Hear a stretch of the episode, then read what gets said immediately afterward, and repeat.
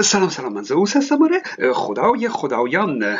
او حالا امروز می‌خوایم از یک آیه خوب قرآن تعریف کنیم. چه اشکالی داره؟ دیگه همه آیات قرآن که وعده عذاب و جنگ نیستن که آیات خوب هم پیدا میشن. امروز به آیه سی و دو سوره ماعده می‌پردازیم که بیان خوبی داره بیان اخلاقی و حتی متمدنانه ای داره. بسیار امیدوار کننده است. به طوری که حتی مسلمون ها این آیه رو همچین با افتخار می‌خونند و اون رو مترقی می‌دونند. جدی میگم. یعنی جنس این یک آیه سی و دو سوره ماعده با بقیه آیات اصلا همخانی نداره. این آیه فرق می‌کنه. میگه بدین سبب بر بنی اسرائیل حکم نمودیم که هر کس نفسی را بدون حق و یا بی آنکه فساد و فتنه در زمین کرده بکشد مثل آن باشد که همه مردم را کشته و هر کس نفسی را حیات بخشد از مرگ نجات دهد مثل آن است که همه مردم را حیات بخشیده. به ظاهر اینه که در این آیه به جان انسان ارزش والایی داده شده. کشتن انسان صد چندان بد و نجات انسان صد چندان نیکو تلقی شده. بسیار عالی. اما این برداشت ماست. ولی مفسران قرآن به ما این اجازه رو نمیدند که خودمون برداشت کنیم. ما این حق رو نداریم. حرف قرآن اون چیزی هست که مفسران قرآن میگن. خب از نظر مفسران قرآن طبق معمول معلوم نیست که منظور آیه دقیقا چیه و حسابی اون رو میپیچونن. مثلا در یک نمونه از تفسیر این آیه آقای جوادی آملی میگه که این اشکال که اگر کسی یک نفر را بکشد مثل آن است که همه را کشته است خب خود این شخص هم جز همه است دیگر. آیا باید همه منهای او را حساب کرد؟ یعنی اگر کسی یک نفر را کشت مثل آن است که همه منهای او را کشته باشد یا نه. دو تا اشکال اینجا مطرح است. اگر یکی قاتل باشه یک انسانی رو بکشه خود اون مقتول هم جز همون نفرات همه مردم هست دیگه. آیا منظور آیه این بوده که این قتل او مثل اینه که همه مردم بجز اون یک نفر مقتول رو بکشه؟ یا اینکه نه شامل اون یک مقتول هم باشه که اونجوری خب تسلسل پیش میاد اصلا شیر تو شیر میشه. یعنی علما می نشینند و آیه رو نگاه می کنند و هی نکته ازش در میارند و هی موضوع می تراشند و هی تفسیر می کنند او که مسلم برخی از اون تفسیرها اصلا این برداشت نیک ما از آیه رو رد می‌کنه. او شاید فکر کنید که اگر کشتن یک نفر با کشتن جمعی انسان ها یکیه پس عدالت این وسط چی میشه؟ درسته. شاید به خاطر همینه که روایت از کافی دارند که منظور آیه تنها جایگاه و مکان مجازات قتل در جهنم بوده. گفته از امام باقر از رو می‌خونم. پرسیدم و گفتم چگونه این آیه فکنما قتل الناس جمیعا اتفاق میافتد در صورتی که فقط یک تن را کشته است؟ فرمود آن شخص در جایی از دوزخ نهاده می شود که شدت عذاب اهل آن به آنجا منتهی می گردد. یعنی خلاصه منبع عذاب از اونجا سرچشمه می‌گیره و اگر کسی تمام انسانها را بکشد باز در همانجا عذاب می گردد. گفتم اگر نفر دیگری را هم بکشد فرمود عذاب بر او دوچندان می گردد. پس می‌بینید که ظاهرا عذاب ها متفاوته و فقط مکان عذاب برای قاتل یک نفر و قاتل جمعی انسان ها فرق نمی‌کنه. او روایت های دیگه هم هستن که همین رو تایید می‌کنند. او اما این تفسیر دیگه اون برداشت اخلاقی که ما داشتیم رو از بین می‌بره. ما یک تفسیر عمیق و انسانی ازش داشتیم. نه اینکه فقط مکان عذاب یک جا باشه.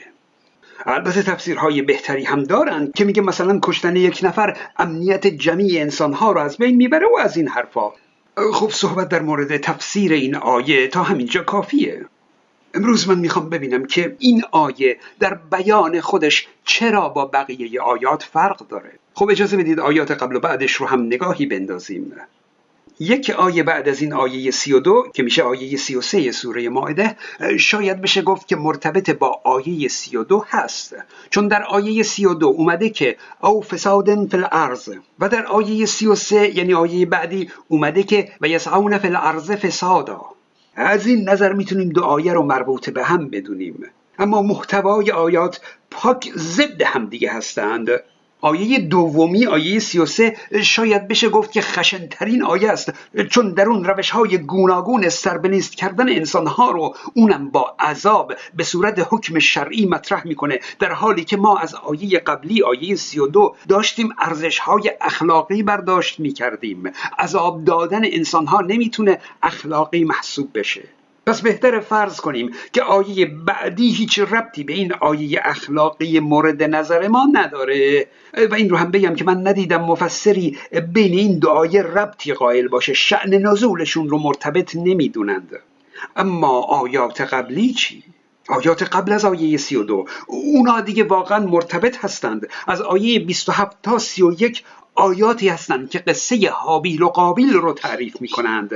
و میگن که آره و اینا و اونا خلاص قابیل می‌زنه برادر خودش حابیل رو می‌کشه. و بعد می‌رسه به آیه 32 که میگه بدین سبب بر بنی اسرائیل حکم نمودیم که هر کس نفسی را بدون حق خلاصه بکشد مثل آن باشد که همه مردم را کشته. و هر کس نفسی را حیات بخشد مثل آن است که همه مردم را حیات بخشیده. این آیه به اون کشتن ناحق مربوط هست. داستان حابیل و قابیل اصلش مال یهودیاست مال قصه توراته. و اینکه میگه کتبنا علی بنی اسرائیل اینم داره این رو تایید می‌کنه که این داستان مال یهودیاست در قرآن قصه کشته شدن حابیل قدری متفاوت از قصه توراته اما کلیت داستان همونه. خب تلمود یکی از متنهای مقدس و مهم یهودی است. مجموعه کتاب هایی هست که شامل آثار فیلسوفان و علمای یهودی در طول قرنهای مختلف هست. تا قرن پنجم میلادی هی بهش اضافه شده. الان تلمود یک منبع دینی و قانونی یهود محسوب میشه. تلمود به زبان عبری هست و به صورت تندیزهایی در قطعات کوچیک در اومده که هر قطعه به نام میشنا شناخته میشه و بعد درباره هر قطعه تفسیرها و بحثها اضافه شده که به اون جمارا میگن. اجازه بدید سری بزنیم به تلمود. در مجمع میشنای چهار بند پنج نگاهی کنیم. این متن در مورد همون داستان کشته شدن حابیل هست. در ترجمه انگلیسی خودشون اومده که صدای خون برادرت دمی از زمین به سوی من فریاد می‌زند. این جمله متن تورات در پیدایش سوره چهار آیه ده هست. حالا میاد اون رو شهر میده. آیه نمی‌گوید خون برادرت دم به صورت مفرد بلکه می‌گوید خونهای برادرت دمی در حالت جمع. این به تعلیم این است که هم از دست دادن خون برادر و هم خون فرزندان برادرش به قابیل نسبت داده می شود یعنی از این لفظ جمع علمای یهودی تفسیر کردند که نه تنها خون حابیل به گردن قابیل هست بلکه حتی خون فرزندان حابیل هم که هیچ وقت به دنیا نیومدن ها خون اونها هم به گردن قابیله. خب چون به نوعی قابیل باعث شده که اونها به دنیا نیان دیگه. نسل حابیل هیچ کدوم به دنیا نیومدن به خاطر اینکه قابیل حابیل رو کشت. این تفسیر علمای یهود بر این قصه حابیل و قابیل. در ادامه میگه The court tells the witnesses. دادگاه به شاهدان می‌گوید Therefore Adam the first was created alone to teach you that.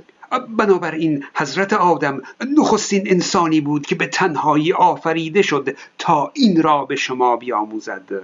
With regard to anyone who destroys one soul from the Jewish people در مورد هر کسی که یک روح از قوم یهود رو نابود کند یعنی مثلا یک یهودی رو می‌کشه آیه او را سرزنش می کند که گویی he destroyed an entire world. که گویی تمام مردم دنیا را از بین برده.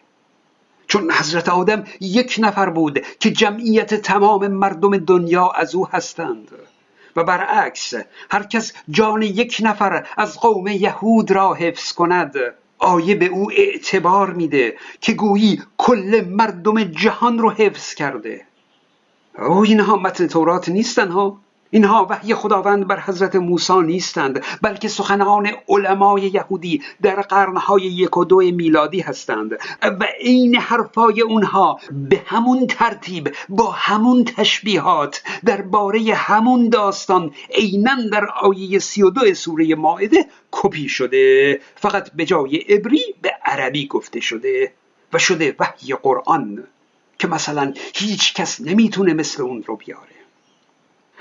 حالا فهمیدید که چرا بیان این آیه با بقیه آیات قرآن فرق داره؟